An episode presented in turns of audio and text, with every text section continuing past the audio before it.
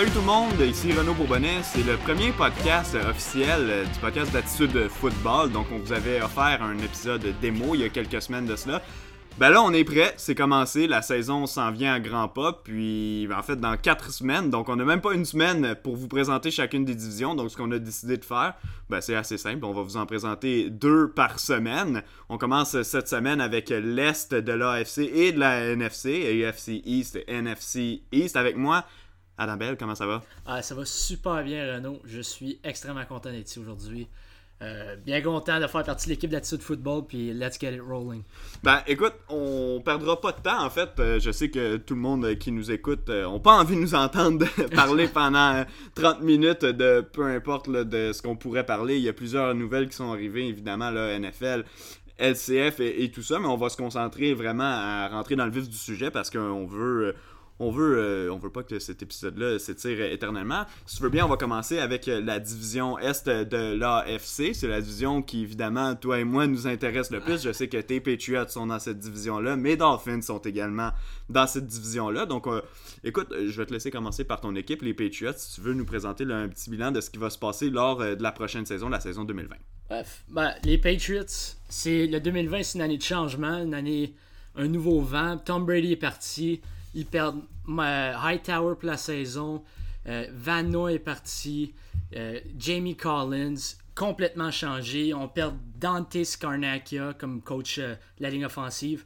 Bref, les Patriots en 2020, ça va être un nouveau visage. Et pour être bien franc avec toi, Renaud, je ne m'attends pas à grand chose.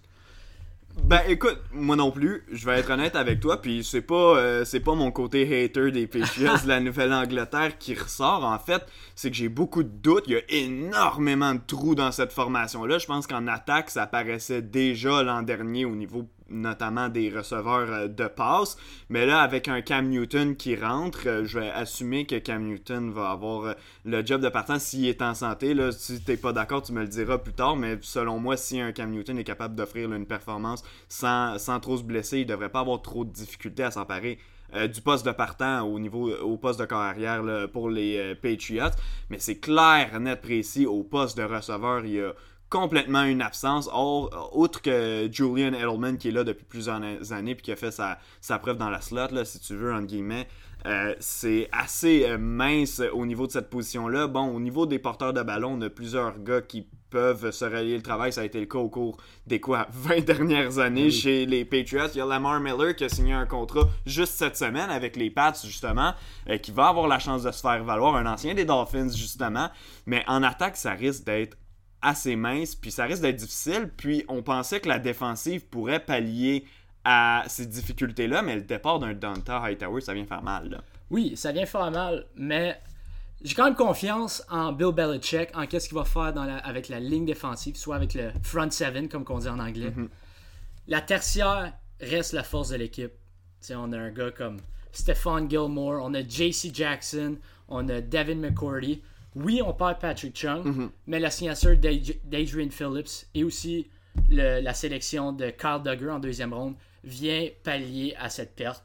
Ils ont aussi perdu Duran Armin, mais encore une fois, ces deux joueurs-là vont, vont, venir pallier. Euh, quant au, euh, au DB, c'est JC Jackson qui. Et sa progression va être vraiment clé pour les Patriots cette année. Euh, l'an passé, ben, la plus longue réception qu'il a louée en fait dans sa carrière de 28 verges. Ça a été un shutdown corner à, l'opposé de Stephon Gilmore. En fait, il a le, QBR, à chaque fois qu'il se fait cibler, c'est le QBR le plus bas dans la NFL.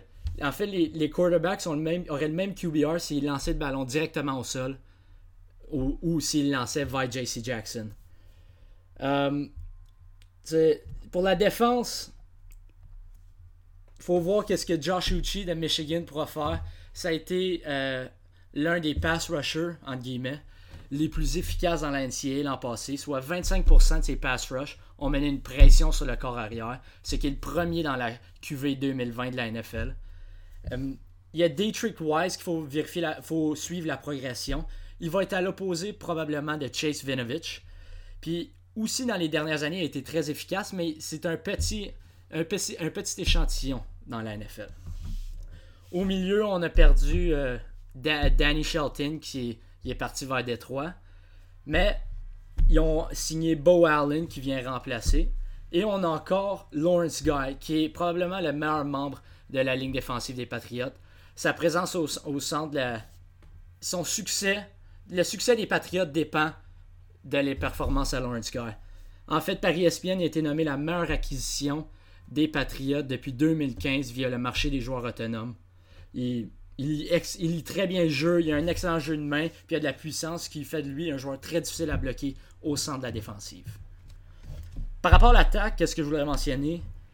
La O-line, malgré la perte de Marcus Cannon pour 2020, Mhm. reste une excellente unité, une top 10 dans la Je suis NFL. d'accord avec toi. Mais le fait, il y a trois choses qui vont faire mal à cette unité. La perte de Tom Brady. Tom Brady est un des corps arrière qui lance le plus rapidement dans la NFL. Maintenant, on le remplace par probablement un Cam Newton qui, lui, a plus tendance à tenir le ballon. Ouais, qui est le contraire complètement de Tom Brady. Là. Oui. Puis là, en plus, avec le- le- les receveurs des Patriotes, qui sont peut-être le groupe de receveurs le plus lent de la NFL, Ouais. qui ont de la difficulté à créer de la séparation, peut-être à l'exception de Julian Edelman, ces lectures de jeu vont être encore plus difficiles pour Cam Newton, donc il va tenir au ballon encore plus longtemps. Donc, même si la, la ligne offensive est selon moi excellente, ça va pas paraître sur film, justement, le corps arrière et les receveurs vont faire mal paraître cette ligne.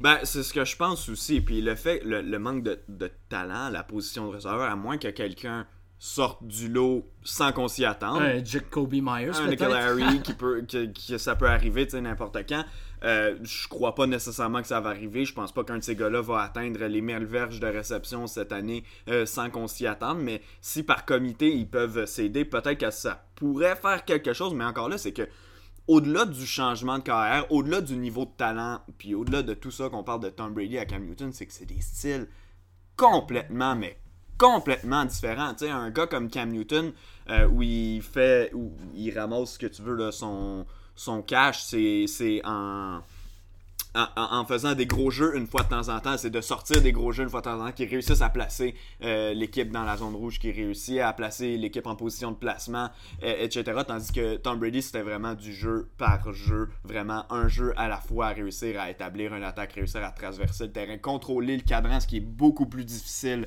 à faire avec un Cam Newton en place parce que tu peux pas t'assurer que chacune des passes va être à la bonne place, dans les mains du receveur, près des lignes de côté quand on essaie de courir vers l'extérieur, ben, d'envoyer le ballon vers l'extérieur. Donc ça va être euh, ça va être extrêmement difficile pour, euh, pour les Patriots à ce niveau-là. Euh, moi, j'ai pas des énormes attentes envers cette équipe-là. En même temps, c'est un peu normal d'en avoir étant donné que ça fait 20 ans qu'ils sont euh, dominants au niveau de, la NFL. Ceci étant dit, est-ce qu'ils vont pouvoir se démarquer dans cette saison-là? Ils n'ont pas la division la plus difficile à vaincre, ça c'est sûr et certain, mais en même temps, cette année, c'est un calendrier extrêmement difficile pour les équipes de l'Est de l'AFC qui s'en vont croiser le fer avec les équipes de l'Ouest de la NFC. Donc, tu les Niners, tu les Seahawks de Seattle à affronter, les Rams qui, on sait pas comment ils vont rebondir par rapport à leur saison difficile l'an dernier, mais moi, je leur donne le bénéfice du doute parce que euh, le plan de match était encerclé autour euh, de Todd Gurley l'an passé, puis lui était pas capable de performer. Donc, ça a un peu tout mis à l'eau ce qu'il y avait à faire à Los Angeles. Puis t'as les Cardinals qui, ben, selon moi, sont une équipe qui vont surprendre tout le monde cette année. Je pense que t'es es, d'accord avec ça aussi. Ben, pour moi, les Cardinals, c'est une équipe de playoffs cette année. Ben, exact. Ils vont faire. ben, je, je le dis maintenant, les Cardinals vont faire les éliminatoires cette année. Ben, c'est fait. Voilà. Mais il y a aussi. Ils affrontent l'ouest de l'NFC, Ouais. mais ils affrontent aussi l'ouest de l'AFC, Ouais. qui est la division des Chiefs, Chiefs. Super Bowl champion. Exact. Chargers. Les, les Chargers, les Broncos avec Drew Lock, Ouais. qui ont une excellente fin de saison, et les Raiders de maintenant Las Vegas, qui ne sont pas à négliger non plus. Exact. Euh, puis bon, on aura l'occasion de parler de toutes ces équipes-là là, une, autre, euh, une autre semaine, mais évidemment, c'est comme tu dis, un, calendrier qui est très difficile. L'avantage pour euh, les Pats, c'est que toutes les équipes dans la division vont devoir croiser le fer avec ces équipes-là. Donc ça pourrait se faciliter un peu la tâche. La clé dans l'Est de l'AFC, c'est clair, clair, clair, ça va être de remporter les matchs de division. Pour peu importe qui on est, ça va être ces matchs-là qui vont déterminer parce que euh, ce serait pas surprenant qu'une seule équipe fasse les séries dans cette division-là. Ce serait pas surprenant non plus que cette équipe-là fasse les séries avec une fiche de 9-7. Je serais surpris qu'on se rende à 8-8, mais quand même, c'est pas hors de l'impossible. Donc vraiment, ça va être assez difficile de se qualifier si on est une équipe de l'Est de l'AFC. Mais la bonne nouvelle, c'est que c'est sûr et certain, il y en a une qui va le faire. Je sais pas si tu avais un mot à rajouter sur les Patriots avant qu'on passe à une autre équipe. Euh, ben, en fait, j'avais un dernier Ouais, mot. C'est par rapport à la stratégie des Patriots Oui. à la position de corps. Pour moi, ils ont signé Cam Newton sur un contrat d'un an. Mhm. Ils vont ils vont le driller. Ils vont, ils vont juste courir avec lui. Ça dérange pas de ses blessures.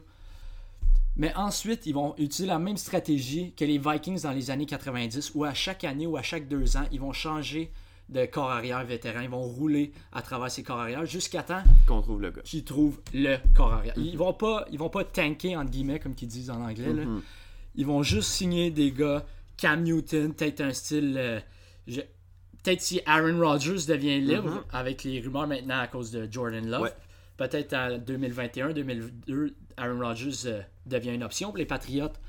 Mais je vois les Patriots signer quelques Jusqu'à vétérans à la position de corps jusqu'à temps qu'il arrive. jusqu'à ce qu'ils trouvent leur homme. Leur homme là. Ouais. Ok. Euh, on va enchaîner. Les Bills de Buffalo, qui selon moi sont les favoris pour. En fait, ben, je dis selon moi, selon la croyance euh, populaire, c'est l'équipe euh, l'équipe euh, la favorite pour remporter la division S de l'AFC. On fait les séries l'an dernier en tant que wild card, en tant que meilleur deuxième, mais la situation des Patriots vient tout changer. Maintenant, les Bills sont les favoris. Par le passé, c'était leur défensive qui faisait leur réputation et avec raison. Cette année, on a perdu quelques morceaux en défensive, mais on en a ajouté en attaque. Ça risque d'être encore une équipe qui va être assez puissante au niveau, au niveau pas juste de la division, mais au niveau de l'AFC au grand complet. Ben oui. Euh, selon toi, est-ce que c'est la troisième meilleure équipe dans l'AFC derrière les Chiefs et les Ravens? Ils sont dans, dans le mix, Dans je te dirais. mix. Ils sont dans cette catégorie-là. Il va falloir les voir évidemment sur le terrain avant de pouvoir se prononcer. Il y a quelques équipes quand même qui s'invitent dans ce bal-là, qui s'invitent.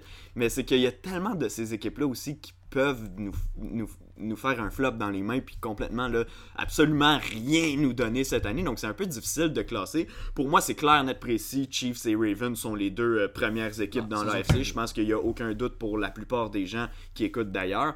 Euh, mais au niveau, euh, au niveau global, je, je sais pas si je serais prêt à dire que les, les Bills sont là, mais les Bills vont être extrêmement puissants. Puis la plus grosse addition qu'ils ont faite cet été, c'est celle de Stefan Diggs au poste de receveur. Ah, sans aucun doute, Stephon Diggs vient rajouter de la vitesse, vient rajouter. euh, il vient rajouter du. Il va vraiment aider Josh Allen dans ses balles profondes. Parce que c'est un des receveurs qui s'ajuste le mieux au ballon. C'est aussi un des receveurs que le. En fait, c'est le receveur qui a le meilleur taux de complétion des attrapés contestés, soit à 60%. Fait que cette addition, ajoutée à Cole Beasley et à John Brown, pour moi, ça fait les Bills un, un des top 5 meilleurs groupes de receveurs dans la NFL.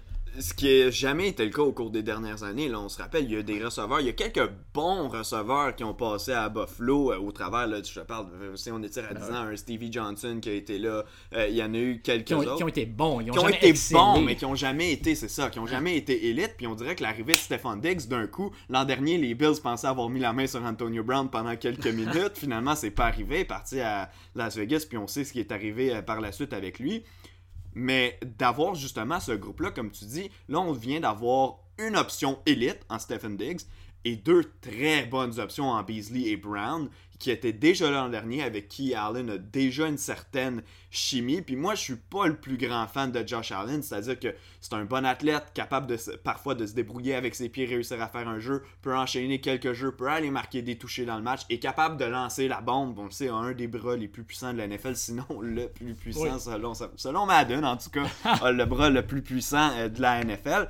Mais comme tu dis, l'ajout d'un l'ajout euh, d'un Diggs va l'aider parce que Diggs est très bon pour s'ajuster au tracé. Puis moi, je pense notamment l'an dernier, je suis allé voir un match à Buffalo, euh, Ravens contre Bills, puis on, le dit depuis tantôt, les Ravens sont une puissance euh, dans, dans l'AFC, dans la NFL au grand complet. Puis les Bills auraient fait une bouchée des Ravens si ça n'avait pas été du fait que Josh Allen lançait des ballons par-dessus la tête de ses receveurs. Ça avait aucun bon sens comment il ratait des passes faciles à réussir, des receveurs complètement ouverts. Mais l'ajout d'un Stephen Diggs, d'un receveur unique, d'un receveur qui est capable de créer des choses une fois que le ballon est dans ses mains aussi. Il peut le recevoir à une distance plus moyenne, puis réussir à créer quelque chose après le jeu. C'est simplement le fait qu'on va étirer les présences en attaque sur le terrain pour les Bills, puis c'est une bonne chose parce qu'on a perdu quelques morceaux euh, en défense. Je pense notamment à Shaq Lawson, qui est un, chasseur de corps, qui est parti pour Miami, que beaucoup de gens pensent que Miami a trop payé pour lui, mais que quand on regarde les statistiques, un gars qui va chercher 8, 9 sacs du corps, au prix qu'ils ont payé, euh, dans un système de rotation en plus à Buffalo où il y avait plusieurs gars, ben c'est pas, pas un prix si ridicule que ça qu'on voit que Miami a payé, même un prix que Buffalo aurait peut-être pu et dû mettre sur la table. Ceci étant dit, il sera plus là, mais c'est quand même 8 sacs, euh, plus ou moins, que tu perds dans ton alignement puis que tu dois remplacer par quelque chose d'autre. Puis je pense que ça va passer en attaque cette année pour les Bills. Ben, par remplacer, ça pourrait être AJ Epinesa, qui, qu'ils ont repêché. qui est leur choix de deuxième ronde, qui est excellent. Il est comparable un peu à Trey Flowers, un ancien des Patriots, maintenant mhm. avec Détroit. Mhm. Un gars physique, mais qui est pas nécessairement athlétique. Euh, il joue bien, encore une fois, avec ses mains, il joue avec puissance, puis il est vraiment bon pour setter le edge en game. Euh, mais un peu comme Flowers, ça y a pris, des, ça, a pris du temps à s'adapter au jeu de la NFL. Flowers, à sa première année avec les Patriots, a joué 4 snaps. 4 mhm. snaps sur le terrain. C'est rien du tout. Puis les Bills espèrent que euh, Epinesa va être, va être plus prêt pour la NFL, mais je pense pas que ça va être le cas. Mais une chance, à l'opposé, tu as encore Jerry Hughes, qui est le vétéran des Bills. Depuis 2013, c'est le meilleur pass rusher des Bills, sans aucun doute. Fait au moins, on a encore cette présence d'un bord de la ligne. Voir, là, faut voir si AJ Penessa va réussir à en mettre de l'autre côté. Exact. Puis je pense que pour Epinesa, cette année, euh, la clé, ce sera pas nécessairement le, le, mot sac du corps, ça va plus être le mot pression, du sens de juste pouvoir donner une chance à ta défense de se rendre, juste de donner un peu d'urgence aux, aux, carrières adverses, puis laisser tes demi-défensifs faire le travail. Un gars comme euh, White qui a pensé là, à pas jouer cette année, qui finalement va être euh, de la formation des Bills euh, pour la saison. Mais il faut qu'on ait confiance entre cette tertiaire-là. Il faut que cette tertiaire-là, évidemment, ben, fasse le travail si on veut avoir du succès cette année. maintenant, est-ce que les Bills peuvent faire plus que ce qu'on croit une fois les séries arrivées? Parce que pour moi, c'est un peu un lock que les Bills vont euh, se qualifier pour les séries à moins qu'une grosse blessure ou bon, peu importe, quelque chose arrive. Euh, j'ai hâte de voir.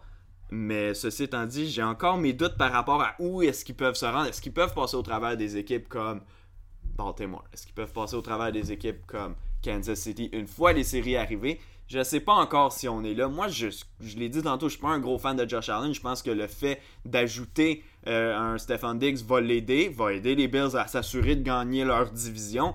Mais je suis toujours pas convaincu que si tu forces ce gars-là à aller nez tout nez nez à nez là, avec, euh, avec euh, Patrick Mahomes dans un match de séries éliminatoires où ta défensive est juste pas capable de le contenir parce que c'est Patrick Mahomes, puis que tu as besoin de marquer 40 points ce jour-là pour euh, gagner le match. Je suis pas convaincu que Josh Allen va t'amener jusque-là. Ben, c'est ça, c'est Josh Allen la clé pour les, Bills cette année. La défense va les amener jusqu'en série. Là, c'est le jeu du corps arrière.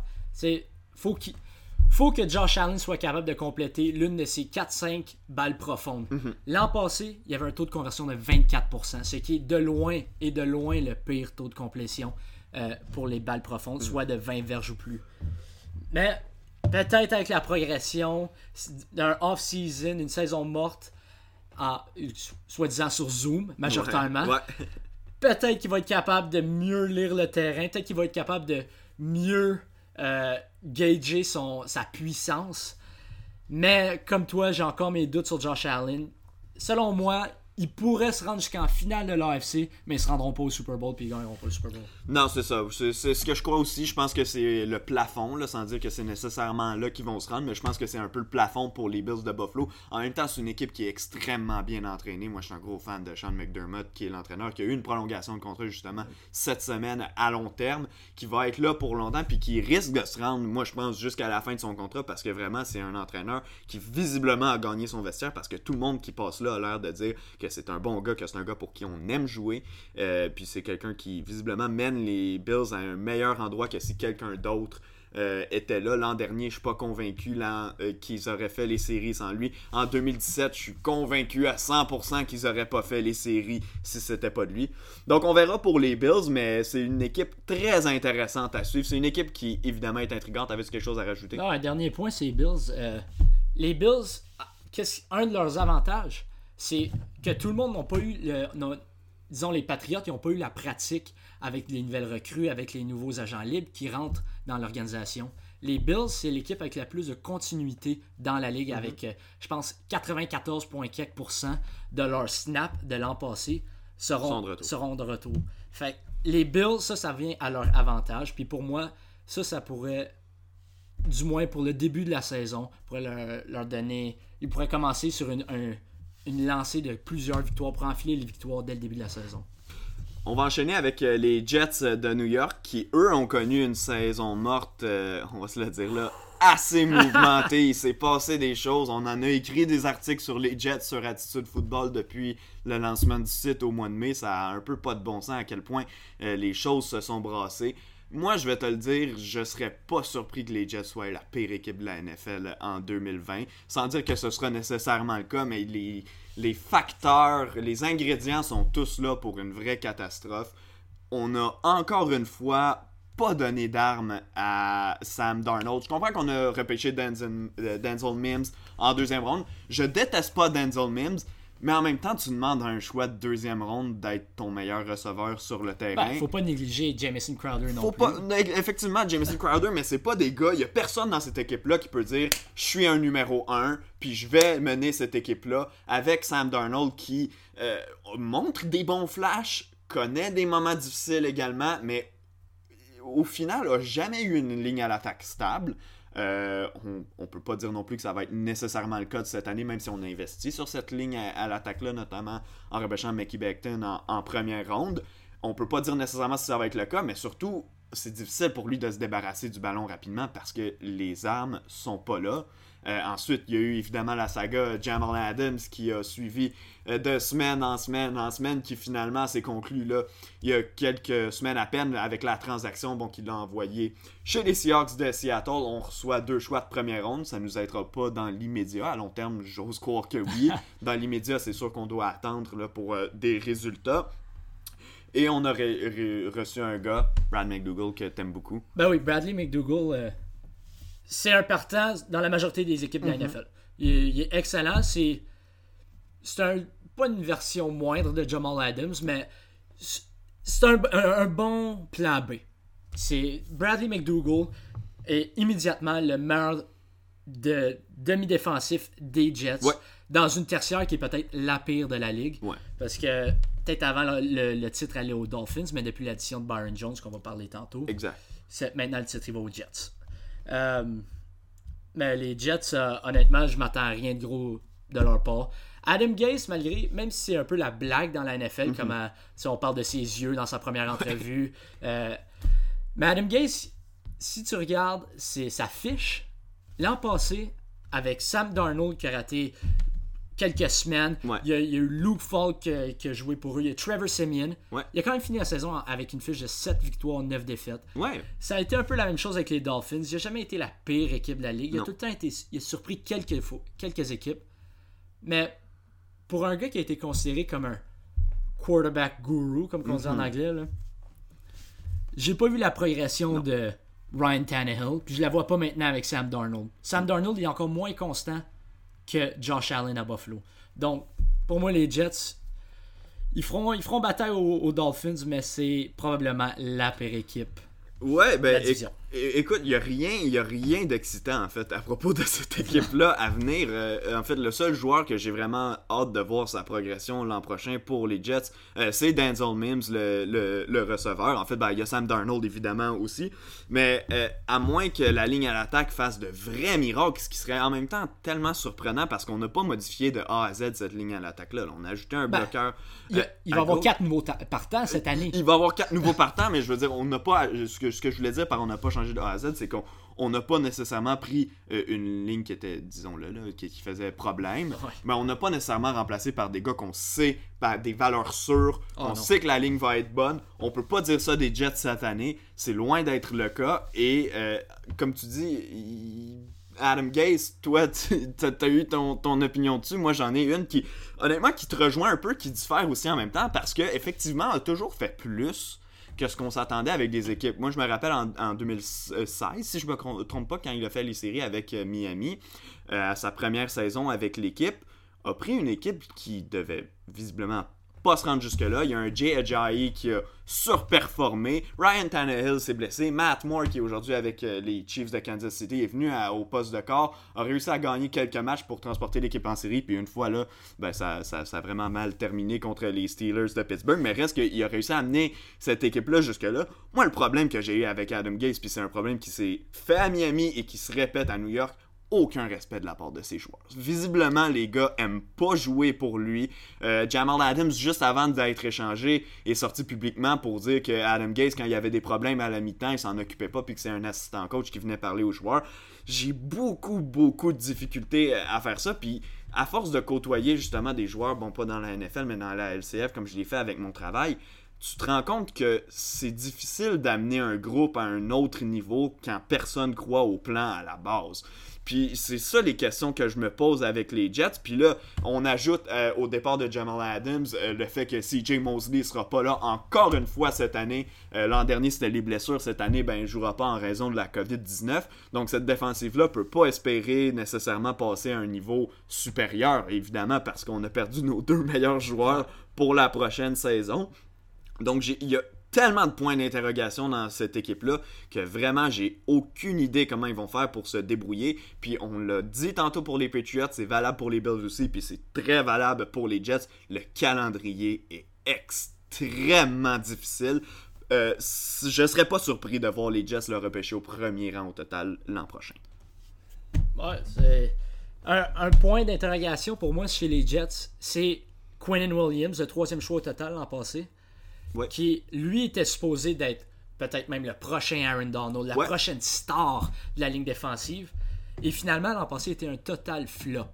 Je veux voir sa progression cette année. Je veux voir s'il est capable de, mettre du pass rush de l'intérieur, ce qui était incapable l'an passé. L'an passé, par exemple, il était bon. Quand même, il se débrouillait sur la course. Mais sur les jeux de passe, il était complètement inutile sur le terrain. Puis pour que les Jets se sauvent la face moindrement cette année, il faudrait que Quinn Williams prenne un autre step de l'avant et devienne le joueur élite que les Jets ont repêché. Euh, ben écoute, totalement, totalement raison. Puis on va passer maintenant euh, aux Dolphins, qui sont la dernière équipe de cette division. Mon équipe, les Dolphins euh, de Miami. Les attentes pour cette équipe-là l'an dernier, pas l'an dernier, cette année en fait, je te dirais assez basses au niveau de la NFL en général. Mais dans les faits, il y a des choses que les fans, dont je fais partie, mais dont les gens en général vont vouloir voir de cette équipe-là et ça sera pas nécessairement transposé au niveau de l'affiche parce qu'on passe d'un calendrier extrêmement favorable à un calendrier extrêmement défavorable, mais par le jeu en général de, de cette équipe-là, va falloir voir une amélioration. Puis définitivement au niveau du talent, c'est une équipe améliorée parce que l'an dernier, on commençait la saison, il y avait, je dis pas qu'il y avait aucun joueur de talent sur cette équipe-là, mais il y avait énormément de trous et c'était prévu. Plusieurs pensaient que l'équipe euh, voulait tanker, comme on t'a dit tantôt, euh, afin euh, de repêcher le plus haut possible. en début de saison, on se disait tank for two off. Finalement, ça n'a pas été nécessaire parce qu'on l'a eu au cinquième rang. Mais il n'y avait pas vraiment aucune attente à ce niveau-là. On a échangé un Minka Fitzpatrick qui voulait partir de Miami, il voulait plus rien savoir de cette organisation-là. Puis finalement, ben, on se retrouve quand même avec une équipe qui est intéressante pour les prochaines années parce qu'il y a du talent, il y a du jeune talent, puis on a ajouté énormément de morceaux dans l'équipe. Oui, puis contrairement à Adam Gase, les joueurs ont l'air à vouloir jouer pour Brian Flores, exact. qui semble être, de mémoire récente, le meilleur ex, le meilleur membre de du coaching staff des Patriotes à s'exiler à une autre organisation. Tu sais, on voit Matt Patricia, mhm. qui peut-être sera le premier candidat renvoyé cette année. Ouais. Peut-être Adam Gase, mais Brian Flores, c'est un gars pour qui les gars veulent jouer, puis il a créé une défensive qui va en surprendre plus qu'un cette année. Moi aussi, je pense. Avec l'addition de Byron Jones, Carl Van Noy, euh, Shaq Lawson. Pour moi, cette défensive-là va être nettement supérieure à ce qu'ils ont fait l'an passé. Aussi au repêchage, pour moi, Noah euh, Igbonagene. Ouais, c'est difficile à dire. J'ai de la misère tous les jours. Ouais, mais dans le slot, dans le slot, ce gars-là, il, est agile, il est rapide. Il pourra couvrir justement dans cette division-là des gars comme Julian Edelman, des gars comme Jameson Crowder, des gars comme Cole Beasley ou même euh, John Brown. Ouais. c'est une excellente addition qui vient se rajouter à une tertiaire qui a déjà Byron Jones et Xavier Howard, qui lui manque un peu de constance, mais des fois il peut, avoir, il peut jouer à un niveau All-Pro et d'autres peut-être le pire joueur sur le terrain. C'est la constance pour Xavier Howard. Ouais, ben dans le cas de Ebigonagani, excuse-moi, je. je... Une crise cardiaque? De Noah Egbinogany, euh, moi, ce que, ce que, je me pose comme question, puis vraiment à, son niveau personnel, c'est vraiment pas un problème, c'est que Baron Jones et Xavier Howard sont des joueurs qui ont excellé dans leur, depuis le début de leur carrière en couverture de zone. Puis dans le cas de Xavier Howard, je pense que c'est beaucoup plus euh, affiché, beaucoup plus clair que dans le cas de Byron Jones, qui est quand même capable de se débrouiller euh, en homme à homme. Mais Xavier Howard, c'est du tout au rien. On l'a vu faire des matchs de deux interceptions. On l'a vu retourner des interceptions sur plusieurs verges, euh, créer des revirements. Puis ça, c'est sûr et certain que c'est un joueur qu'on veut, que tu veux dans ton équipe. Mais en même temps, c'est un joueur que je suis un peu mal à l'aise de mettre sur le meilleur receveur adverse. De un, par sa blessure de l'an dernier, qui, selon moi, bon, je veux dire, en fait, on n'a pas vraiment le choix de, lui donner un gain de confiance pour, pour dire qu'il va rebondir cette année. Mais l'addition d'un Byron Jones vient faire toute la différence ici parce que tu as enfin un gars qui peut prendre le receveur numéro 1 puis te dire tout le match, c'est moi qui est sur toi, puis tu l'attraperas pas le ballon. Tandis qu'un Xavier Howard, oui, va peut-être te faire une interception, peut-être même deux dans le match, sauf que le ballon qui va laisser partir, puis qui va laisser son receveur complètement ouvert, ben ça va être bon pour un toucher.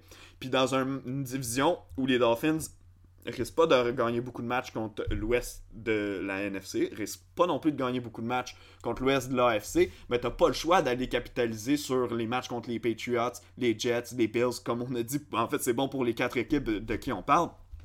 Mais t'auras pas le choix d'aller gagner ces matchs-là. Euh, si ces gars-là sont plus en couverture de zone, euh, lui, ben, c'est plus un gars de man-to-man. Puis, comment est-ce qu'on va réussir à gager ça à Miami?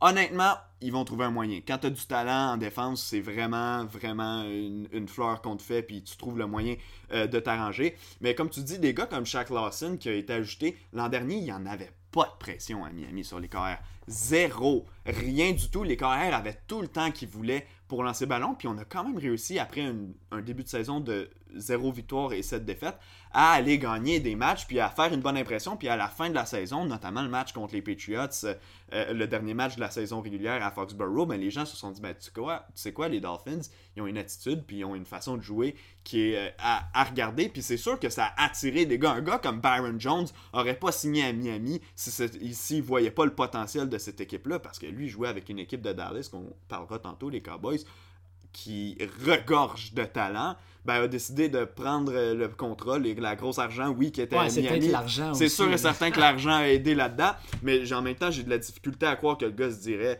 je suis le seul demi-défensif compétent dans cette défense-là, je vais jamais rien gagner, puis je sais qu'à mon prochain contrat, parce que tu peux te faire libérer pratiquement n'importe quand dans la NFL, je ferai rien comme argent parce que je vais mal paraître dans une équipe. Je pense quand même que je choisis une équipe qui a du potentiel en défensive, puis j'ai vraiment hâte de voir comment cette unité-là va faire pour euh, arrêter les équipes adverses. Oui, on a beaucoup de talent, on, manque de talent, c'est-à-dire pour la pression contre les corps arrière. Bon, un Lawson va venir aider à ce niveau-là. On va voir la progression euh, des jeunes joueurs en ligne défensive, mais je pense que c'est une équipe qui va vouloir absolument arrêter la course au sol, puis laisser sa tertiaire qui maintenant fait bonne figure soudainement, d'un coup euh, passe d'une des pires de la NFL à une des, je dirais pas élite, mais qui peut faire bonne impression, qui pourrait justement surprendre plusieurs personnes cette année. Puis c'est comme ça que l'équipe va avoir son pain et son beurre en défense. en fait, c'est d'arrêter le jeu au sol et de limiter les dégâts par la passe avec une équipe de demi-défensif élite. Ben, la question maintenant, c'est comment, comment qu'est-ce que l'attaque va avoir de l'air? Ouais. Est-ce que c'est Ryan Fitzpatrick ou Tua qui commence l'année? Ben, je pense que pour commencer, tu n'as pas le choix de mettre Fitzpatrick. Puis pour moi, la raison est extrêmement simple.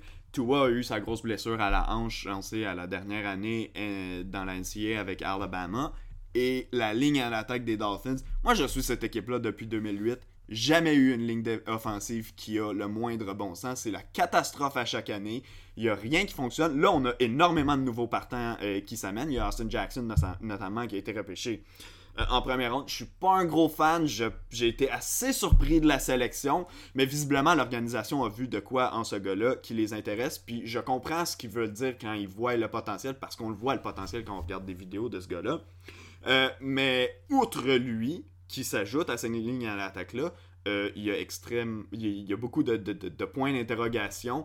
Euh, même quand Laramie Tantil, qui est un des meilleurs à la position de bloqueur à gauche, lorsque avant la saison dernière, on l'a échangé au Texans de Houston, même là, la ligne offensive des Dolphins avait aucun bon sens, comment elle, était pas talentueuse. Ben là, elle est encore moins, puis l'an dernier, ça a paru euh, avec notamment Ryan Fitzpatrick qui a pas pu, bon, toujours euh, avoir les performances qu'il voulait, même s'il en a sorti des belles une fois de temps en temps. Mais le jeu au sol des Dolphins était inexistant. D'ailleurs, Ryan Fitzpatrick a été le meilleur porteur de ballon de l'équipe l'an dernier. Oui, parce que le porteur de ballon qui a eu plus de verges, c'est quoi? C'était Walton avec 201 verges, ce qui est atroce. Atroce, complètement. complètement atroce. La ligne offensive, oui, tu ajoutes un Ted Karras qui est polyvalent, qui va sûrement jouer au centre pour les Dolphins cette année. Mais Austin Jackson, j'ai. C'est un projet, j'ai aucunement confiance en lui cette année. C'est ça. Mais, mais tu vois, encore comme tu as dit, tu vois le potentiel. Voir, c'est quand que Tua va. Selon toi, c'est quand que Tua va starter? Ben, il y a deux facteurs qui peuvent, selon moi, accélérer l'arrivée d'un Tua. Euh, le premier, c'est une blessure évidemment à Ryan Fitzpatrick, euh, pas le choix de le dire. Mais le deuxième, c'est que Ryan Fitzpatrick nous sorte un Ryan Fitzpatrick et après avoir l'an dernier sorti des belles performances, on se fait un minimum d'attente pour lui et il nous lance 8 interceptions dans les deux premiers matchs de la saison. Donc ça, c'est un facteur qui pourrait accélérer sa sortie de, l'alignement partant. Mais je pense que par-dessus tout, que l'équipe va vouloir s'assurer que la ligne à l'attaque fasse un bon travail parce que tu le sais pas, après 4 euh, matchs, si l'équipe, si la ligne à l'attaque fait un bon travail, que l'équipe gagne pas, tu as une occasion d'un peu changer les choses, tu vois une opportunité peut-être dans la division en voyant toutes les équipes qui ont un mauvais début de saison. Euh, ça peut peut-être motiver justement à le faire, mais je m'attends pas à voir euh, Tua rentrer dans la mêlée là, avant au moins les trois premières semaines, c'est-à-dire qui nous amène là, au Thursday Night Football contre euh, les Jaguars de Jacksonville. Puis évidemment, à moins qu'on soit forcé en raison d'une blessure, je serais vraiment surpris qu'on le voit débuter une semaine sur une semaine, débuter sa carrière sur une semaine courte où on joue un jeudi soir, là, justement, même si c'est les pauvres Jaguars qui, qui vont affronter. Puis c'est le seul match, jusqu'à preuve du contraire, euh, prime time pour les Dolphins. Euh, donc j'ai hâte de voir cette équipe-là. J'ai vraiment, vraiment beaucoup de points d'interrogation. J'ai hâte de voir ce qu'on va faire au niveau des porteurs de ballon. On sait que Jordan Howard et Matt Breida sont arrivés. Euh, plusieurs s'attendaient à ce que les Dolphins repêchent là, soit en, première ronde ou en début de deuxième ronde un porteur de ballon. Quand il l'a pas fait, moi j'étais le premier à me poser des questions parce que là, il y avait absolument personne pour le faire. Puis quand je me suis rendu compte ah, tu vois, ils échangent un choix de cinquième ronde pour un gars comme Mabrida qui, oui, a eu des problèmes de santé par le passé, mais qui a quand même démontré quelques belles choses sur le terrain. Je me dis que le jeu en vaut quand même la, chandelle. Si ça marche pas, ben, ça t'aura coûté un choix de cinquième ronde. Si ça fonctionne, tant mieux. Puis encore une fois, si ça fonctionne pas, ben, tu vas pouvoir explorer là, par, dans le futur là, de quelques autres options. Je suis jamais bien bien inquiet en fait pour la position de porteur de ballon étant donné la longévité de ces gars-là, puis étant donné le fait qu'il y en a souvent qui sortent un peu de nulle part. Mais ce qui est sûr, sûr, sûr, c'est que si les Dolphins ne s'améliorent pas au niveau de la ligne à l'attaque, s'il n'y a pas un minimum de progression à ce niveau-là, cette équipe-là va s'en aller nulle part. Euh, je suis complètement d'accord avec toi. Cette équipe-là se bat contre les Jets pour la pire équipe de la Ligue. Exact. Exact. Ils sont parmi, euh, parmi euh, les, les, favoris pour euh, justement finir dans les bas-fonds. avant de passer à l'est de la NFC, je vais te demander peut-être d'y aller avec une petite prédiction pour la division. D'abord, qui tu crois qui va remporter là, cette division-là? Ben, Je pense qu'on que tout le monde le pense. Ça va être les Bills. Ouais. Ensuite, en deuxième, je vois pas comment les Patriots peuvent tomber derrière les, les Dolphins ou les Jets. Donc, les Patriots peut-être vont vont finir avec une fiche de 7 et 9 peut-être. Ils pourraient même surprendre, puis même finir avec 9-7, 8-8. Mais ils iront pas plus haut que ça. Ensuite, je vais te l'accorder, les Dolphins vont finir avant les Jets.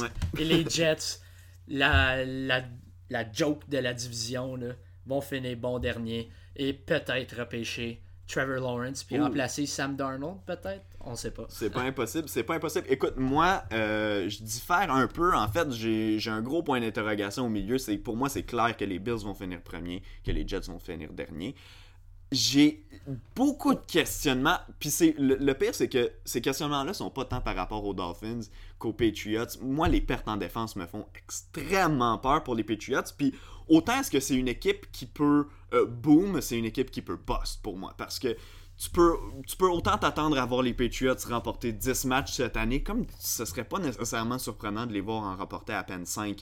Euh, il y a beaucoup de trous en défensive. le départ euh, d'un Dante Hightower qui était qui n'était pas attendu au moment où on repêchait, au moment où on a signé des agents libres, va causer des trous, mais l'expérience en même temps de cette équipe-là, euh, un Bill Belichick qui est sur les lignes de côté, qui en a vécu plus qui en a vécu plusieurs, des situations difficiles, qui a quand même mené une équipe des Patriots avec Matt Castle à 10 victoires.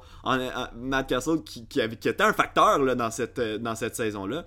Donc j'ai hâte de voir, mais pour moi, c'est que j'ai vraiment hâte de voir ces équipes-là. Puis pour moi, la division, en fait, le rang 2 et 3 entre les Dolphins et les Patriots, c'est pas compliqué, vont se jouer dans les deux affrontements entre justement les Dolphins et euh, les Patriots qui vont avoir lieu euh, durant la saison. Ben, tes questionnements sur, le, sur la position de secondaire des Patriots. oui, les Patriots n'ont pas un high tower, mais je me demande, les Dolphins, ils ont qui à la non, position raison, T'as raison. T'as raison. Les Dolphins n'ont pas nécessairement euh, l'explosivité non plus, mais c'est que j'ai l'impression qu'il y a un certain effet surprise qui peut arriver avec les Dolphins plus qu'avec les Pats où on s'attend pas vraiment à grand chose. Puis je trouve que c'est un peu un long shot de penser que Cam Newton est en santé parce que non seulement est-ce qu'il était blessé toute la saison dernière puis il n'a pas joué, mais ça a été extrêmement difficile la saison d'avant aussi, où en 2018, où il y avait eu des problèmes d'épaule, où euh, on a eu beaucoup de questionnements. Puis ce qui, ce qui est payant pour, euh, pour Cam Newton, c'est, bon, premièrement, son jeu de pied, ce qu'il peut faire pour euh, se sortir de situations difficiles et éventuellement, probablement, ben, se sauver avec le ballon en avant de la ligne de mêlée. Mais aussi le fait que lui aime beaucoup jouer avec la balle profonde et a pas nécessairement les receveurs pour le faire. Euh, même Julian Edelman, que j'adore comme receveur, est pas un gars justement pour viser les zones profondes. Puis tu te dis, tu, penses à un Tom Brady qui s'en va à Tampa Bay, puis on aura l'occasion d'en parler une autre fois, mais où les ressources vont être énormes pour envoyer le ballon aussi loin qu'il voudra.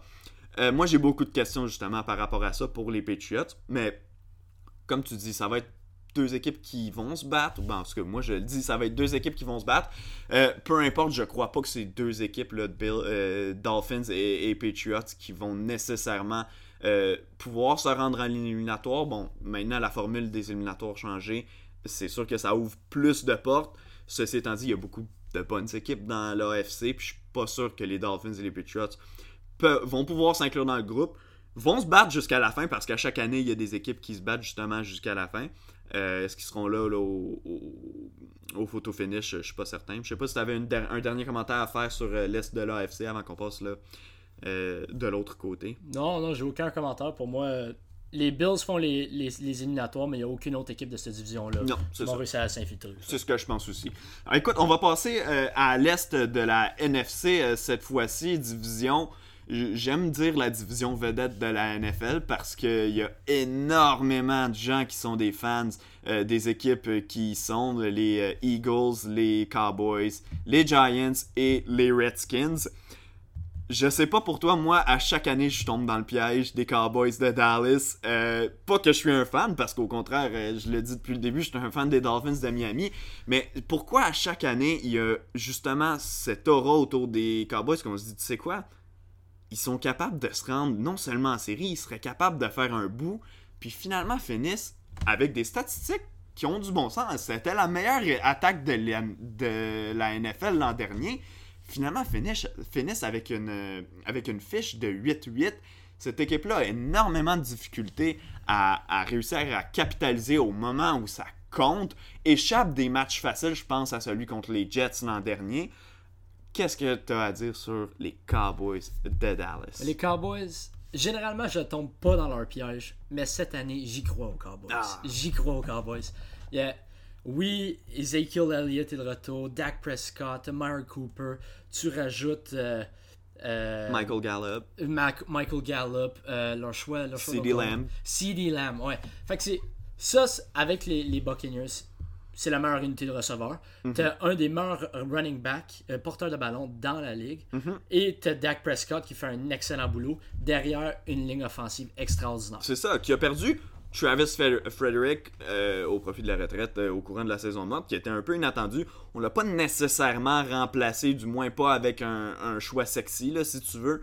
Euh, mais quand même, je pense que cette, cette ligne à l'attaque-là peut quand même se vanter d'être parmi les meilleurs de la NFL, certainement dans le top 10. Puis, tant qu'à moi, la ligne à l'attaque, c'est, toujours, c'est sûr et certain que c'est toujours mieux d'en avoir une euh, qui performe à plein régime. Mais pour moi, tant que ta ligne à l'attaque n'est pas problématique, c'est pas un problème. C'est-à-dire que comme je viens de dire, euh, tu vas prendre tout ce qu'elle peut te donner. Mais tant que c'est pas le, désordre total, tant que c'est pas des problèmes complètement, ben tu vas pouvoir réussir à faire quelque chose. Puis là, on a tellement de bons joueurs aux positions de playmaker, comme tu as dit, euh, qui sont porteurs, corps arrière puis receveurs, que c'est un peu impossible de croire, de pas croire que cette attaque-là va faire des ravages toute l'année encore une fois euh, cette année. En défense, il y a peut-être plus de points d'interrogation. Ça, c'est sûr et certain qu'on a perdu, euh, notamment Byron Jones, ben, au profit des Dolphins. Ça fait rien faire mal à cette tertiaire-là des Cowboys de Dallas. Est-ce que pour toi, l'attaque des Cowboys va pouvoir pallier justement à cette, à cette, à cette défense-là qui pourrait avoir plus de difficultés? Ben, ils vont pallier, oui, à un certain point, mais mhm. ils l'ont fait l'an passé. Ouais. Cette année, qu'est-ce qui est différent? T'as peut-être un Everson Griffin qui vient de signer avec les Cowboys, qui amène la pression sur le corps arrière. L'autre bord de, de Marcus Lawrence. T'as également tes, tes secondaires, qui est peut-être l'une des meilleures unités de secondaire de la ligue, avec Jalen Smith puis euh, Leighton Van Der Esch. Mais la tertiaire, j'ai des gros questionnements. Mm-hmm. Surtout contre peut-être une une équipe des Eagles avec Carson Wentz qui est peut-être plus explosif cette année avec les nouveaux receveurs qui sont allés chercher. Ils, sont susceptibles à laisser des gros jeux aller. Je suis. Je crois à Trevon Diggs jusqu'à un certain point, mais c'est une recrue. C'est une recrue, exact. faut voir qu'est-ce qu'il va faire dans la NFL. L'autre bord, à Woozy qui est correct. Il n'y a, rien de plus, rien de moins. Il est correct. Ah, Clinton Dix qui a des gros questionnements. Il fait quoi? Trois équipes en quatre ans. Et euh, Xavier Woods, Xavier Woods qui est peut-être le meilleur membre de cette tertiaire. Mais cette tertiaire ne saute pas aux yeux à personne. à moins que tu es un fan des Cowboys, que là tu penses que les Cowboys c'est la meilleure équipe de la ligue. Ça c'est faux. Mais ça reste peut-être la meilleure équipe de la division avec les Eagles. Ben, au niveau talent, c'est pour moi, ce serait un non-sens de, dire le contraire. Les Cowboys ont du talent, puis sans avoir une défensive d'élite, notamment là, au niveau de la tertiaire, comme tu viens de le dire, ça reste une défensive potable au niveau général de la NFL. Je veux dire, on va parler au micro de défensive beaucoup moins bonne que celle des Cowboys au cours des prochaines semaines, ça c'est sûr et certain. Euh, Maintenant, est-ce que coach Mike McCarthy va faire la différence que Jason Garrett n'a pas été capable nécessairement de faire au cours des dernières années? Puis, tu vois, Jason Garrett était en charge justement de l'attaque des Cowboys au cours des dernières années. Puis moi, il y a plusieurs fois, je me souviens de regarder des matchs puis de me dire au quatrième quart, t'es en troisième essai et deux. Je comprends que Mary Cooper, Michael Gallup sont des bons euh, receveur, puis que Dak Prescott est selon moi un, un, qui des fois se fait euh, envoyer des insultes un peu pour rien, parce que, bon, sans être euh, un des meilleurs là, du, élite, le premier tiers de la NFL, reste quand même un, bon corps arrière.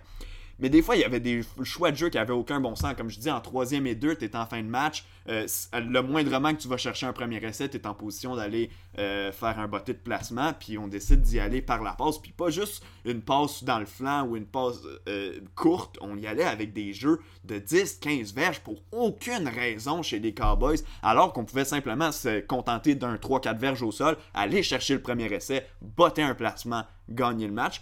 Puis, comme de fait, les Cowboys, je veux dire, étaient à un gros jeu de faire les séries éliminatoires. On passé très très près euh, de passer devant les Eagles, ben, d'être devant les Eagles là, comme champion euh, de la division Est euh, de la NFC. Donc j'ai hâte de voir ce que, ce que Mike McCarthy en fait va pouvoir faire. Je sais pas ton opinion sur Mike McCarthy, mais je t'écoute.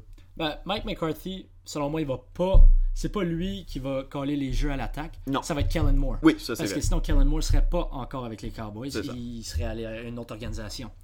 Mais on voyait immédiatement la différence quand, euh, quand Jason Garrett appelait les jeux à l'attaque dans les moments critiques l'an passé ou quand Kellen Moore les appelait. Quand Kellen Moore appelait les jeux, tout allait bien. Dak Prescott en fait avait l'air d'un euh, un top 5 corps dans la ligue.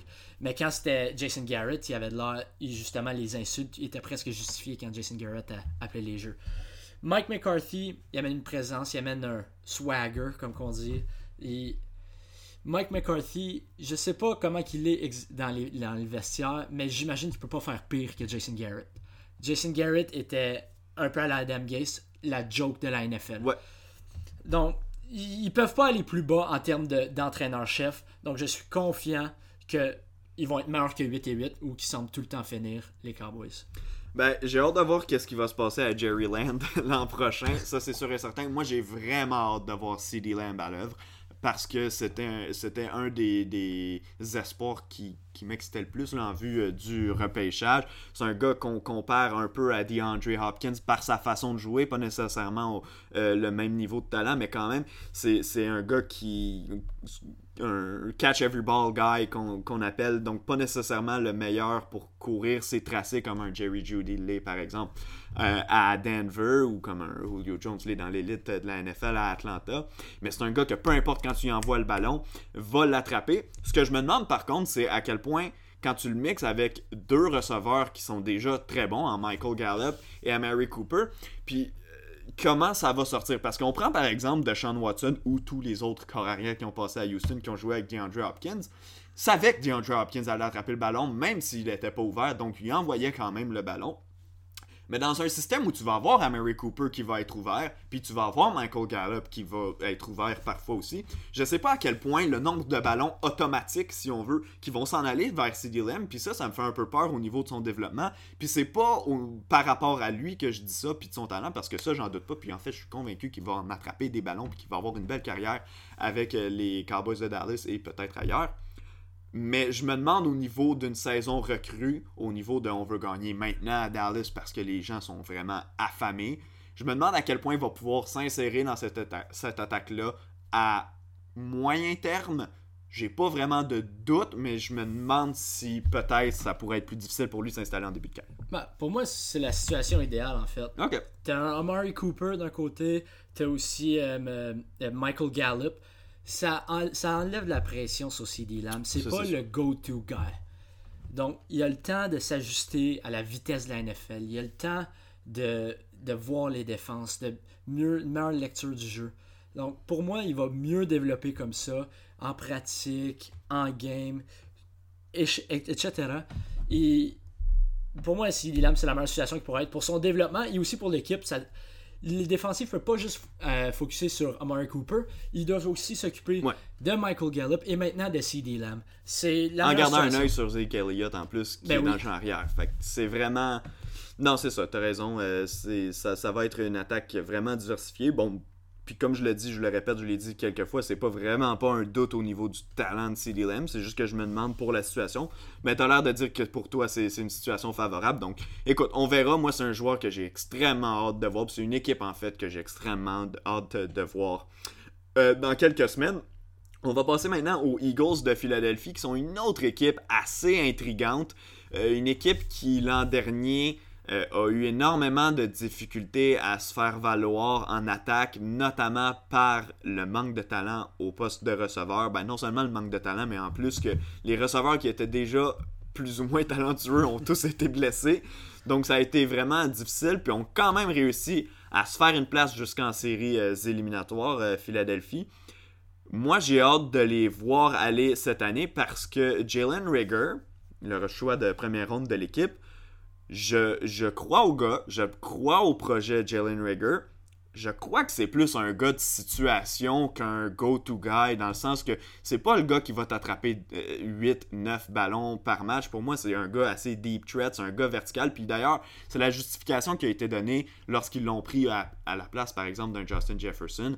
Euh, qui aurait pu être sélectionné par l'équipe aussi, qui semble être un gars qui peut faire peut-être, euh, qui a peut-être un cahier de jeu un peu plus large que Jalen Rager.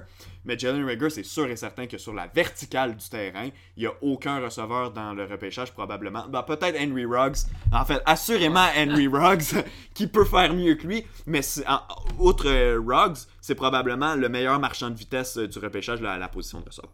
Ouais. Ben, lui, il est un peu dans la même situation que CD Lamb, mais avec oui, moins de talent. Mais tu as quand même Deshaun Jackson à l'opposé, qui est un autre, et, un autre euh, euh, menace verticale. Ouais. Tu as Zach Ertz comme ailier rapproché dans le centre du terrain. Puis tu as un Alshon Jeffrey qui est le, le gars Red Zone. Donc, pour moi, il est dans une bonne situation qu'il peut développer. Puis, c'est un peu un mix de tous ces joueurs-là, où il n'y a pas besoin d'être seulement la menace verticale qui est de Sean Jackson. Euh, puis ça va donner une autre option à Carson Wentz qui l'an passé, une fois que les pions commençaient à tomber à la position de receveur, avait extrêmement besoin de vitesse à cette position-là. Ouais. Tantôt on a parlé de la vitesse des Patriots à la position de receveur. Même situation. Même situation. La... Pour toi, la ligne offensive, avec la perte de Brandon Brooks, est-ce que ça va être là? Jason Peters, on le déplace à garde à droite. Est-ce que c'est un bon, euh, un bon move selon toi? J'ai hâte de voir ça. C'est une situation un peu inattendue là, de la part des Eagles lorsque c'est arrivé. Euh, c'est sûr et certain que, que, le facteur COVID bon, vient, euh, influencer toutes les équipes. Maintenant, à la ligne à l'attaque, ce qui est quand même cool pour eux, pour les Eagles, c'est qu'on a réussi à amener un gars qui connaît le, système, qui connaît l'attaque. Puis écoute, peut-être que ça va être une catastrophe. Peut-être que ça marchera pas du tout, mais tu sais quoi, si j'ai à prendre une chance entre le gars qui joue sur ma ligne à l'attaque depuis déjà plusieurs années, oui, à une autre position, même de l'autre côté de la ligne à l'attaque, mais quand même un gars qui connaît le système puis qui connaît les gars avec qui il va jouer autour, qui connaît les codes un peu à se donner sur le terrain, sait comment que ça va fonctionner, qui est déjà dans l'environnement de Philadelphie, connaît bien la ville, connaît bien l'équipe, connaît bien son coach, connaît bien son corps arrière. Je pense que dans la situation face à laquelle ils sont, c'était la meilleure idée à prendre. Puis surtout que c'est qu'une fois que ces joueurs-là qui ont annoncé qu'il y avait la COVID l'ont fait, ils l'ont, ça n'a pas été fait au début du marché des agents libres. Ça a été fait après que les meilleurs agents libres soient signés. Donc, c'était quoi vraiment les autres options pour les Eagles? pas vraiment rien de mieux qu'un qu'un essai avec euh, Jason Peters. Donc, moi, je crois qu'ils ont fait ce qu'ils pouvaient faire de mieux dans la situation où ils sont. Maintenant, est-ce que ça va marcher? Ça, c'est une autre paire de manches. Euh, c'est loin d'être garanti. Quand même un joueur fiable, Jason Peters. Je veux dire, euh, le gars fait carrière comme bloqueur avec l'équipe. Donc, oui, il va pouvoir aider l'attaque des Eagles. Maintenant, est-ce que ça va être euh, ça va être une unité qui va, qui va se démarquer dans la NFL. Je sais pas nécessairement. Écoute, ça pourrait être le cas pour vrai, mais tant que ça devient pas problématique, puis c'est bon comme on a dit pour les autres équipes, tant que la ligne à l'attaque devient pas problématique pour les Eagles, ça va fonctionner. Puis le fait d'avoir ajouté un marchand de vitesse en Rager, puis espérons-le d'avoir un Deshaun Watson en santé euh, pas Watson, excuse-moi, un Deshaun Jackson en santé pour les Eagles cette année. Mais si on peut amener de la vitesse à la position de receveur, ça va aider Carson Wentz à se débarrasser du ballon plus rapidement. Puis on sait qu'il est capable de le faire. Puis on sait qu'il est capable de compléter ses passes parce que lorsqu'il y a une bonne protection, puis surtout avec un bon groupe de receveurs, Carson Wentz, ça fait partie de l'élite de la NFL au poste de carrière. Si aucune blessure, est-ce que Carson Wentz est un candidat au titre d'MVP selon toi? Pourrait. Écoute, c'est pas parmi mes favoris, puis maintenant que tu me le demandes, je me demande pourquoi je l'avais pas dans mes favoris. Mais comme on dit, il y a tellement pas de d'armes élite à la, au poste de receveur jusqu'à preuve du contraire. Et il y a une ligne à l'attaque sur laquelle on se pose tellement de questions que oui, Carson Wentz peut s'inviter dans la course, D'ailleurs, Carson Wentz, tu te souviens de la saison du Super Bowl des Eagles, de tout ça, Carson Wentz, je veux dire, était le meilleur. Ouais, avant sa blessure, était le joueur par excellence de la NFL de loin, c'était sûr et certain. Puis les, les, Eagles étaient favoris pour justement remporter le Super Bowl en saison régulière. Puis quand Nick Foles est arrivé au poste, on a tous douté d'eux, puis finalement l'ont remporté quand même. Mais oui, je pense que Carson Wentz peut s'inviter dans. Il, il, a, ce genre de talent-là. Il peut s'inviter dans une course par lui-même au titre de MVP. Mais là, les aspirations des Eagles sont, dépendent de plus de l'autre côté du terrain, soit leur défense et plus spécifiquement de leur tertiaire. Ils sont venus chercher un Darius Slay, ils sont venus chercher un Nicole Roby Coleman. Euh, ils, pourront faire plus de couverture homme à homme, mais est-ce que tu penses que c'est assez pour leur défensive, ça? pour leur tertiaire spécifiquement? T'as as encore un Maddox euh, à la position de demi-coin.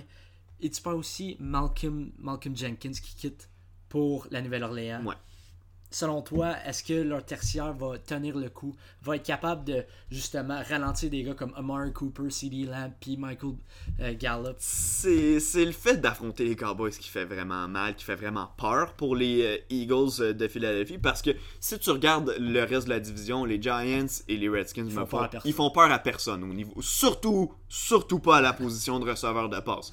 Donc à ce niveau-là, euh, ça va être. C'est sûr que ça, pourrait fonctionner pour les Eagles. J'adore l'addition de Darius Slay, particulièrement pour le prix qu'il a coûté à l'équipe. Pratiquement, rien.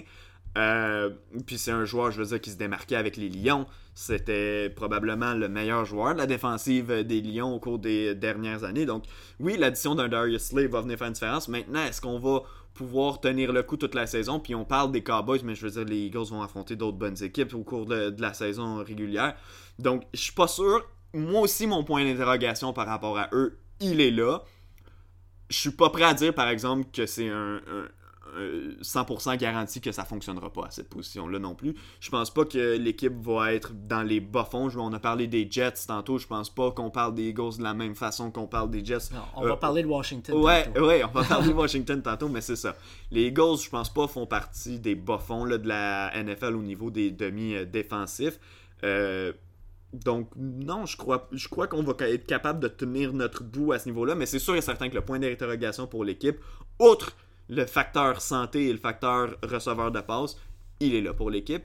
Il y a aussi le fait qu'on a tardé à, trouver une solution au poste de porteur de ballon. Euh, je suis pas nécessairement celui qui s'éternise là sur, euh, justement, je l'ai dit tantôt, sur le poste de porteur de ballon, mais je me souviens que euh, plus l'été avançait, plus on voyait souvent des articles sortir de Philadelphie disant est-ce qu'ils vont prendre une chance sur ramener le Sean McCoy. Carlos euh, Hyde. Est-ce que Carlos Hyde pourrait venir? Est-ce que Devonta Freeman pourrait venir avec euh, les Eagles? Finalement, ben, il n'y a rien de ça qui s'est matérialisé. Mais euh, j'ai quand même assez confiance en, en Carson Wentz pour le faire. L'affaire, c'est que si tu manques de talent au poste de receveur et au poste de porteur de ballon, là, ça, ça commence à être très difficile au niveau euh, du playmaking. Est-ce que quelqu'un va pouvoir faire le jeu explosif en attrapant, en ayant le ballon dans ses mains? Oui, de Sean Jackson et Jalen Rigger, on sait, ben, surtout du niveau de, Jackson, on sait qu'il est capable de le faire, mais c'est tellement une question d'une blessure à la semaine 2 de la saison qui peut faire en sorte que ben, c'est terminé pour toi à cette position-là. Euh, donc les Eagles, c'est sûr et certain qu'au cours des prochaines années ou pendant la prochaine saison, peut-être par le biais d'une transaction, ça, ça s'est déjà vu, mais il va falloir améliorer le talent au niveau des receveurs de passe en général. Ajouter peut-être un peu de, de size, un, peu de, un peu de poids, de grandeur là, à ce, niveau-là. Tu as parlé tantôt d'Alshon Jeffrey qui va être le joueur dangereux dans la zone rouge, mais c'est intéressant d'en avoir plusieurs parce qu'un Jalen Rigger à l'intérieur de la ligne de 20 je veux dire, ça va être assez limité le cahier de jeu de ce que tu peux lui faire faire parce que tu peux pas lui lancer juste une passe dans le fond à chaque fois puis t'attendre à ce qu'il les attrape toutes puis à ce qu'il n'y ait pas une double couverture ou un safety qui s'en vienne euh, aller chercher euh, ce ballon-là. Donc j'ai beaucoup de points d'interrogation à ce bah, niveau-là. T'as encore un Zach Ertz un Dallas Goddard qui est euh, un excellent Tout à fait. Tout à fait. C'est des gars qui vont pouvoir le faire. Mais tout de même, là, à l'extérieur, j'ai mes questions. par rapport aux Eagles, mais bon, ça reste une équipe talentueuse, ça reste une équipe qui va se battre pour une place en série, particulièrement avec le nouveau format de séries éliminatoires dans la NFL. Donc j'ai hâte de les voir. On passe maintenant à la troisième équipe de cette division-là. On, va terminer avec les Redskins. Avant, on va y aller avec euh, les Giants euh, de New York. Deuxième saison pour euh, Daniel Jones derrière le centre. Cette année va être le partant dès le début de la saison. Il y a un Jason Garrett qui vient s'ajouter à l'équipe, qui va peut-être pouvoir aider là, au niveau des choix de jeu en attaque. Je suis pas nécessairement convaincu, mais ça c'est un autre combat. On ajoute un Andrew Thomas pour protéger sur la ligne à l'attaque. C'est Quan Barkley évidemment qui est toujours là dans le champ arrière. Qu'est-ce que tu as à dire sur l'attaque des euh, Giants de New York? Ben, l'attaque, tu as mentionné Andrew Thomas, qui a été repêché pour être au droit, à droite de la ligne offensive, mais avec la perte de Nate Solder, qui quitte il y a eu le cancer, son fils a eu le cancer. C'est peut-être le opt-out le plus clair, le plus logique de la NFL. Donc, Andrew Thomas va le remplacer de ce côté-là de la ligne. Là, il faut voir, est-ce que Matt Perth, Matt Perth, un choix de troisième ronde de l'Université du Connecticut, est-ce que lui va faire le boulot à droite de la ligne? Selon moi, non. C'est un projet, puis je pense pas. Mais on peut pas le dire, il faut lui laisser une chance. C'est une recrue. Mais t'as quand même beaucoup de talent. Au poste de, euh, de porteur, t'as un excellent duo avec euh, Dion Lewis puis Saquon Barkley, qui est peut-être le meilleur porteur de ballon de la ligue. T'as, au poste de receveur, Golden Tate, Sterling Shepard et Darius Slayton. C'est des gars. À... Slayton, c'est un gars de l'extérieur, mais ça reste un joueur de deuxième année. Tandis que les euh, Shepard et Golden Tate, c'est des gars dans le slot. Des receveurs de l'intérieur. Puis tu rajoutes Evan Ingram faudra vraiment que cette équipe-là attaque le centre du terrain, mais je ne sais pas comment ils vont être capables de l'étirer à l'extérieur avec seulement Darius Slayton comme une menace. Euh, mais la plus grosse clé à l'attaque pour les Giants, ça va être encore une fois la progression du corps arrière, Daniel Jones. L'an passé, comme beaucoup de recrues, n'a pas nécessairement été constant, mais il y a eu des bons flashs. Il y a eu des bons flashs. Il y a eu des bons flashs. Pour, un, pour un gars que tout le monde a ri de lui ou a ri de l'organisation quand ils l'ont repêché dans le top 10, je veux dire, a quand même démontré là, de belles choses, puis a quand même surpris plusieurs, comme tu dis. Mais j'ai hâte de. ça reste un gars qui a des points d'interrogation sur lui. Je te laisse poursuivre ta pensée là, sur, ce que tu disais. Mais c'est un peu une année où on va en savoir beaucoup sur Daniel Jones. Je pense qu'on va avoir énormément de réponses qu'on n'a pas présentement à la fin de la saison, à savoir est-ce que c'est vraiment le gars qui peut amener les Giants à un autre niveau. Euh, j'ai vu une entrevue de justement Jason Garrett qui disait qu'il était vraiment impressionné par le travail euh, de Daniel Jones, mais en même temps, quel entraîneur dit pas ça au camp d'entraînement? Je veux dire, on l'a vu.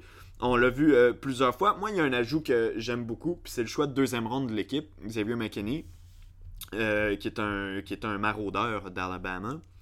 Euh, puis, c'est pas nécessairement un joueur euh, qui, qui, que je voyais être repêché extrêmement haut, mais c'est quand même un joueur que je m'attendais voir sortir en première ronde. Puis, je t'avoue que quand les Dolphins ont parlé euh, et ont repêché Austin Jackson, je m'attendais à ce que Xavier McKinney sorte. Puis, quand ils ont reparlé encore plus tard en première ronde, ben, je m'attendais encore à ce que ce soit lui qui sorte. Puis, finalement, c'est jamais arrivé. Mais je pense que c'est une addition quand même intéressante pour les Giants qui euh, ajoute de la profondeur justement en défense, surtout au niveau de la tertiaire. Euh, au, cours des dernières années, ça n'a pas toujours été facile à cette position-là pour euh, les Giants de New York. Puis encore une fois, on en a parlé tantôt, mais quand tu affrontes les, les Cowboys de Dallas, t'as pas le choix. T'as pas le choix quand il y a trois receveurs d'élite, t'as pas le choix d'avoir une, une tertiaire qui va faire un travail impeccable. Puis si les Giants veulent espérer se rendre loin cette année, veulent espérer au moins s'inviter dans une course aux séries, je pense pas qu'ils vont être capables de le faire. Mais s'ils veulent penser pouvoir le faire, va falloir que ça passe par une amélioration nette en défense. Ben, dans la tertiaire, oui, on ajoute un Xavier McKinney qui rejoindra Jabril Peppers, mais on perd un DeAndre Baker avec, euh, euh, avec ses troubles légaux qui fait quoi? Fait face à quatre chefs d'accusation pour vol euh, armé et, puis ces troubles légaux-là, ils peuvent durer des mois, des mois. Il ratera sans aucun doute la saison. Il peut même passer 10 ans en prison. Il peut passer le reste de sa vie en prison s'il est déclaré coupable.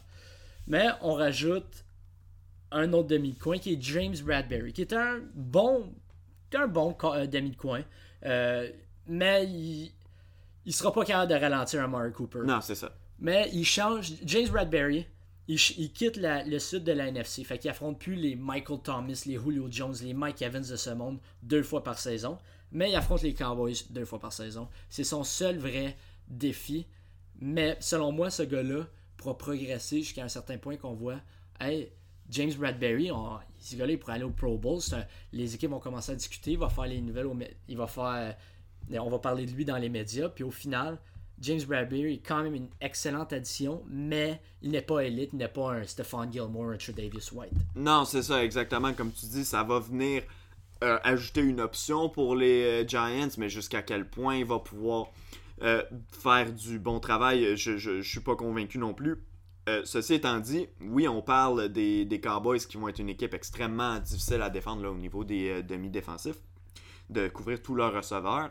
Mais si tu regardes le reste de la division, euh, on a parlé des Eagles tantôt qui ont quelques belles options, mais qui restent quand même une équipe frêle à la position de receveur. Puis après, on passe aux Redskins qui, eux, c'est vraiment, vraiment difficile, en fait, à presque toutes les positions en attaque. Terry McLaurin et à peu près. Et c'est ça, et c'est ça. Donc c'est ça. Donc c'est facile d'envoyer une double couverture contre le gars, puis après de te dire que personne d'autre va pouvoir être ouvert. Puis en plus que les Redskins n'ont pas une très bonne ligne à l'attaque. Ben, D'ailleurs, en fait, on va transférer aux Redskins euh, de, j'ai dit les Redskins, mais. Oh, on wow, wow, oh. depuis tantôt, on, on fait des. L'équipe de football de Washington. L'équipe de football de la ville de Washington. Donc, Washington qui. Euh, qui va présenter encore une fois une attaque euh, assez euh, dégarnie là, au niveau du talent. Dwayne Haskins au poste de corps n'a pas encore convaincu personne. C'est un, un, joueur talentueux, là, on, ne se cachera pas. Sauf qu'il n'y a tellement aucun talent à la position de receveur euh, il y a beaucoup de difficultés au niveau des porteurs de ballon. Bon, un Adrian Peterson qui avance en âge, qui peut plus porter autant de ballons que par le passé, puis qui surtout ben, est, incapable d'attraper un ballon, donc ne peut pas servir d'option en sortant du champ arrière. Mais surtout, la ligne à l'attaque des Redskins, c'est une vraie catastrophe. ça l'était l'an dernier, ça va encore l'être cette année. Puis quand tu combines aucun jeu au sol avec difficulté à trouver du talent chez les receveurs, en plus de pas de temps pour lancer parce que la ligne à l'attaque fonctionne pas, ben c'est un casse-tête un peu impossible à résoudre pour l'attaque des Redskins qui devrait là, vraiment pas fonctionner cette année. Non, Dwayne Haskins va avoir l'air. Tout le monde va ridiculiser Dwayne Haskins cette année. Puis peut-être ça va être de sa faute, mais la situation ne l'aide pas. Exact. je lis les receveurs. Terry McLaurin, puis ensuite, t'as des gars comme Antonio Gandy Golden, Steven Sims Jr., Dontrell Inman, Cam Sims, Trey Quinn. C'est des noms que seulement les partisans des Redskins, des, des, de l'équipe de football de Washington connaissent. Ouais, exactement. C'est pas des, des joueurs de grand talent. Euh, ceci étant dit, la défensive des Redskins, moi j'ai extrêmement hâte de la voir parce qu'elle risque d'être extrêmement explosive cette année, particulièrement avec l'ajout d'un Chase Young, qui était le deuxième choix au total euh, au dernier repêchage, que j'ai extrêmement hâte de voir, que plusieurs vendent comme étant un des meilleurs talents ayant passé à la position euh, de, de défensif depuis des années et des années. Donc j'ai hâte de voir ce que lui va pouvoir ajouter. J'ai hâte de voir jusqu'où les Redskins vont pouvoir étirer la sauce avec leur défense parce que je pense qu'il y a quand même un potentiel à exploiter dans la NFL avec euh, seulement une défensive dominante. Puis je veux dire, on l'a vu avec les Bears de Chicago, pas l'an dernier, mais l'année d'avant, puis pendant plusieurs saisons, avait pas des attaques qui faisaient euh, grand chose, notamment avec Mitch Trubisky, mais qui ont quand même réussi à s'inviter dans des courses aux séries, qui ont quand même réussi à faire des belles choses avec une défense. Je pense pas que c'est possible pour les Redskins de participer aux séries dans un NFC East qui est qui, a des équipes, disons-le, beaucoup plus talentueuses que Je veux dire, c'est quand même 4 de tes 16 matchs que tu dois affronter les Eagles et euh, les Cowboys. Puis j'ai beaucoup de difficultés à voir les Redskins réussir à arracher un de ces 4 matchs-là. Ceci étant dit, est-ce que l'équipe peut quand même faire un pas vers l'avant, nous montrer qu'elle s'améliore, dire Hey, regarde, euh, dans la prochaine saison morte, on va aller chercher un receveur, on va repêcher sur la ligne à l'attaque, peu importe dans quel ordre tu veux le mettre. Mais je pense que c'est une équipe qui va quand même démontrer qu'elle a un potentiel à exploiter euh, au cours de la prochaine saison. Oui, spécifiquement sa ligne défensive, tu as 5 choix de première ronde. Euh, tu as Ryan Kerrigan, Jonathan Allen, Darren Payne puis Montez Sweat qui se rajoutent à Chase Young. Puis également peut-être l'an passé le meilleur joueur de cette ligne défensive qui est Matt Ioannidis qui est au centre de cette ligne-là. Donc, le, la, force des Redskins cette année, c'est leur ligne défensive. Mais tu disais qu'il y avait. Est-ce que cette ligne pourra, pourra mener la défense à un, statut d'élite dans la NFL au point des Bears? Non, je ne pense pas. J'ai encore des questionnements aux positions de secondaire et dans la tertiaire. Donc, les Redskins, ils vont être chanceux s'ils gagnent 4, rencontres cette année, puis c'est le plateau maximal que je leur donne. Exact, puis je veux dire, avec l'arrivée d'un Ron Rivera, qui n'est pas un entraîneur que je déteste, euh, quand même que j'ai bien aimé au cours de la dernière décennie avec les euh, Panthers de la Caroline, mais il y a tellement eu de, de controverses autour de cette équipe-là au cours de la saison morte qui avait même pas rapport avec le football. Tu, vois toute la saga autour du nom, euh, la saga autour euh, des. des, des, des euh, je, je Ça parle de Daniel Snyder. Là, ouais, ouais, exact. Le propriétaire Dan Snyder, mais tu, vois la situation là, au niveau des, des, agressions au travail. Là. Je veux pas dire de mots officiels parce que je veux pas me tromper puis euh, finir avec une poursuite contre le podcast. Mais je veux dire, il y a tellement de controverses, tellement de choses qui sont venues jouer dans la tête des, des joueurs alors qu'ils pouvaient même pas s'entraîner, étaient confinés chez eux j'ai un peu de difficulté à voir cette équipe-là passer à un prochain niveau. Mais je pense qu'un peu comme je parlais pour Miami euh, un peu plus tôt dans le podcast, ce sera pas tant au niveau des victoires qu'il faut observer la progression de cette équipe-là. Il faut vraiment la regarder jouer, puis voir comment ils vont jouer afin de, se faire une meilleure idée à comment ils vont pouvoir peut-être performer dans le futur. Parce que c'est sûr et certain que pour eux, la division en ce moment, c'est un gros nom. Non. Fait tes prédictions pour la division? Pour la division, euh, moi je l'ai dit tantôt, je crois au projet des Cowboys euh, chaque année. Donc je vais y aller avec les Cowboys euh, qui, selon moi, vont remporter la division et participer donc aux séries éliminatoires. en deuxième position, j'y vais avec les Eagles qui, selon moi, vont réussir également à se faire une place, surtout avec le nouveau format éliminatoire, pour moi, à se faire une place en série Ensuite, les Giants et Redskins, c'est là peut-être que ça se corse pour certains. Mais tu sais quoi, j'ai parlé de la défensive des Redskins comme elle m'impressionne particulièrement au niveau de la ligne. Euh, je crois que les Redskins peuvent faire une entre guillemets surprise et finir devant les Giants. Je suis pas prêt à dire que je mettrais ma main au feu euh, pour le garantir, mais je crois quand même que l'équipe de Washington a un certain upside qu'elle peut exploiter afin de peut-être éviter la honte de terminer encore dernier cette année dans la division. Toi? Ah, non, mais je suis pas d'accord sur ton point, mais je vais recommencer au début. Tantôt, j'ai dit que j'avais confiance en les Cowboys, mais je pense que les Eagles vont quand même remporter la division. J'ai plus confiance en leur défense. Euh, selon moi, ils ont une meilleure défense. Mais les Cowboys vont terminer deuxième, puis ils vont également faire les, éliminatoires. Puis ils pourront potentiellement même gagner euh, le Super Bowl. Ils ont des aspirations de titre, puis mhm. c'est très possible. Ensuite, je les inverse. Je mets les Giants en avant et ensuite les Redskins. Juste à cause de l'attaque des Redskins. Je, je, suis même pas capable de voir comment ils vont marquer 20 points dans une rencontre. ça va être horrible cette attaque-là. Oublie, oublie, les Redskins. Regarde même pas les Redskins. Tantôt tu dis on veut voir leur progression. Regarde-les même pas cette année. Ça vaut pas la peine. C'est bon. Bon, ben j'espère qu'on n'a pas causé trop. Euh, trop de confusion chez les gens en, disant le mot Redskins à peu, ah. près 20, à peu près 25 fois dans le podcast. C'est pas grave, on va s'habituer comme tout le monde. J'appelle encore les Chargers les Chargers de San Diego par, euh, par moment, donc c'est vraiment pas un problème. On va s'adapter euh, comme tout le monde. Mais merci de nous avoir écoutés. C'est le premier podcast officiel d'Attitude Football. On est content. On a fait quoi?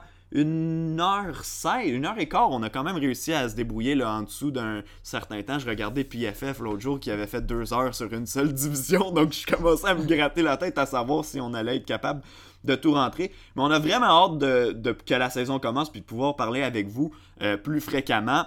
Euh, pour nous, vous pouvez écouter ce podcast-là sur euh, plusieurs plateformes. On est sur Apple Podcast, on est sur Google Podcast également, Spotify. Vous pouvez nous retrouver là.